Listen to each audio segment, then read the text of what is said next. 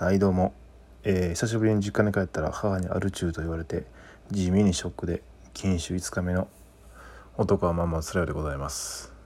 はい、えー今もウィルキンソンを飲んでおりますということで、はい、まず昨日から始めてるんですけどちょっと初めに冒頭、まあ、今日一日刺さった名言を発表しましょうのコーナーを勝手にやってます。ということで、えー今日の名言なんですけどこれ結構僕がプログラミングスクール通う決意をするきっかけになったね。結構好きな言葉なんですけどえっ、とウィンストン・チャーチルですね、えーイギリスの政治家で、えー第二次世界大戦時に首相を務めて務めていた偉い人なんですけどもノーベル文学賞かな取ってるんかな？確か。っていう結構すごい人が言っている言葉があります。紹介します。もしも地獄の真っ只中にいるのならそのまま突き進めがいい。ですね、えーもしもう地獄の真っ只中にいるのならそのまま突き進むがいい。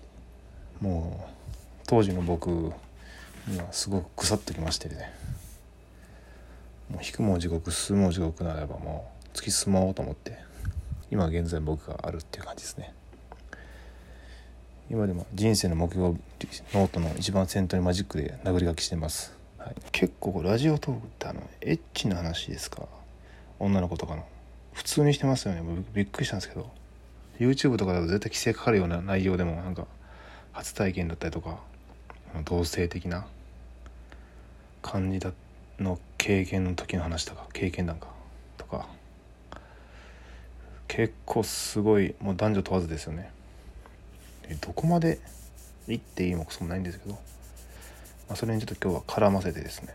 今日の体験でからつなげていきたいと思います、えー今日は通っているプログラミングスクールの面談がありました、えーこの今のスクールですね。学習終わってから半年間なんと半年間もですねその手厚い、えー転職サポートがついておりまして専属のキャリアアドバイザーがもうアドバイスとか面接のもう話し方のアドバイスからですね面接の話し相手練習相手からその履歴書の添削とかはい。こうしたいよっていうのもすごくもうつきっきりというか専属ですかね。はい。なんでしてくれるんですけども本日その、えー女性の方なんですけどね。多分若いな20わかんないですけど20代前半ぐらいかな。か中間ぐらいか。の方でですね。1時間ほどあのまだ学習があるのでまずは今日僕のバックグラウンドを聞こうということで話したんですけどもえーっとね普通に照れてしまいました。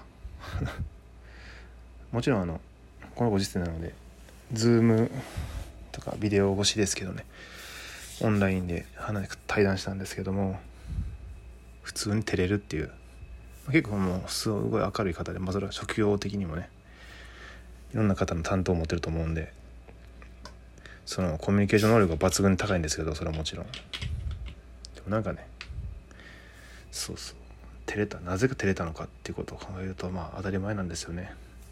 っていうのもですね、えー私今離婚をして1年今数えたんですけど7ヶ月ほど経っておりましてですねもともとが、まあ、セックスレスでございまして2年以上はあの男女のまぐわいがなくてですねはい疎遠でありましてこれ正確な日数数えてないんでも多分2年以上と思うんですよ。もっとかな。2年半ぐらいかな。下手すら3年ぐらいかも。いやもっとかも。3年としてもですね。3年以上としても。離婚してから1年7ヶ月だとして4年以上ですかね。はい。4年半ほど。あの真奪いどころかその触れてもないという異性にですね。はい。状態の中でですね。それだけでも十分あの震えるんですけど。なおかつ前職一番新しい職場ですかね。今は無職ですけど、えー町の惣菜屋さんで惣菜工場なんですよ。歴史の古い3年いたんですけど女性の平均年齢的には母かそれ以上の方がほとんどでした。なのでなんだかその楽しく会話するとかそういうなんか別に楽しい会話してるんですけどね。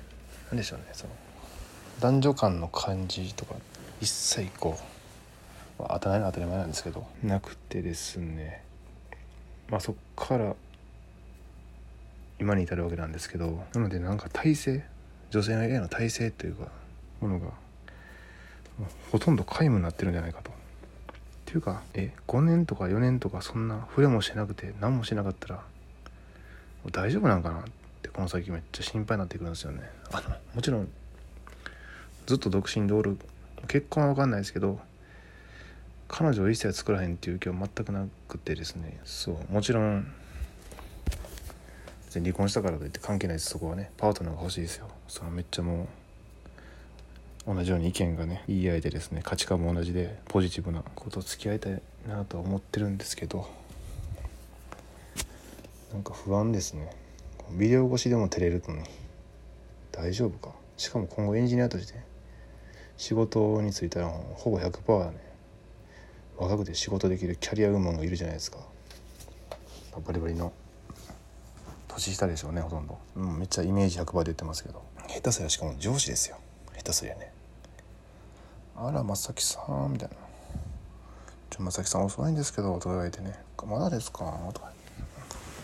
やば。いすごい蔑まれたように見られるかもしれない。なうん。てか見られ見られますね。100%で別に上司じゃなくても見られますね100%そう。その中でですねその若い女子があふれ返ってる中で僕はいろんな意味でその環境で環境を耐えることができるんでしょうかという不安で不安で仕方なくなってきました。っていうのは嘘なんですけど不安はまあもちろんありますけどそこまで、まあ、心配はしてないけど本当に自分でもビッグスって言われて照れたんで今日 別に変な意味じゃなくて普通に照れました。顔赤くなって。ちょっとなんか話弾んだだけで。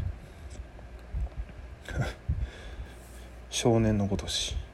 もう34歳ででも世間一般的にはね男としては一番こう脂が乗ってる時期ですよね。多分ね。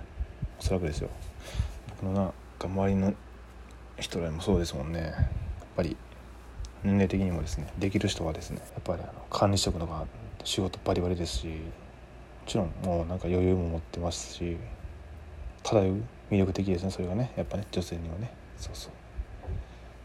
でいろんな意味でも経験も豊富でございます。もう仕事や遊びだけではなくですね女性関係のなんかねテクニックとかはい。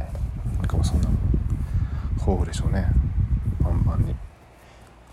自分が真逆すぎてやばい。泣きそう。彼女欲しいな。とか言いながらね。今は勉強が一番なんですけど。彼女がパートナーが欲しいですね。話せるパートナーが欲しい。結婚はちょっと慎重になるけど。やっぱ失敗しちゃってるんでね。まあいい意味で慎重になりたい。で上から目線で言うことでもないんですけども。まず相手にね。選んでもらわないと選んでもらうというか認めてもらわないとダメですけどね。ということで、はい、今回はもう女性への免疫がゼロになってるっていう話ですね。完全に免疫耐性。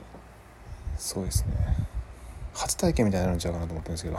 次そういうまぐわいが生じた時に感覚としては。もうそれに近いと思うな。忘れましたからね全部。感覚も。もう空想の世界でしかない。中学生と変わんないと多分。その渇望というか憧れ。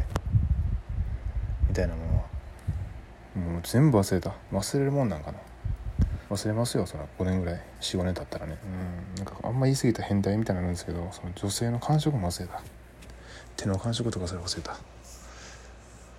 どないなってんねんいやということで、はい、明日はね、えー、神戸の方にピアノのコンサートに行ってまいります。またその話は明日の夜ですねしたいと思いますので。では今日もありがとうございました。おやすみなさいませ。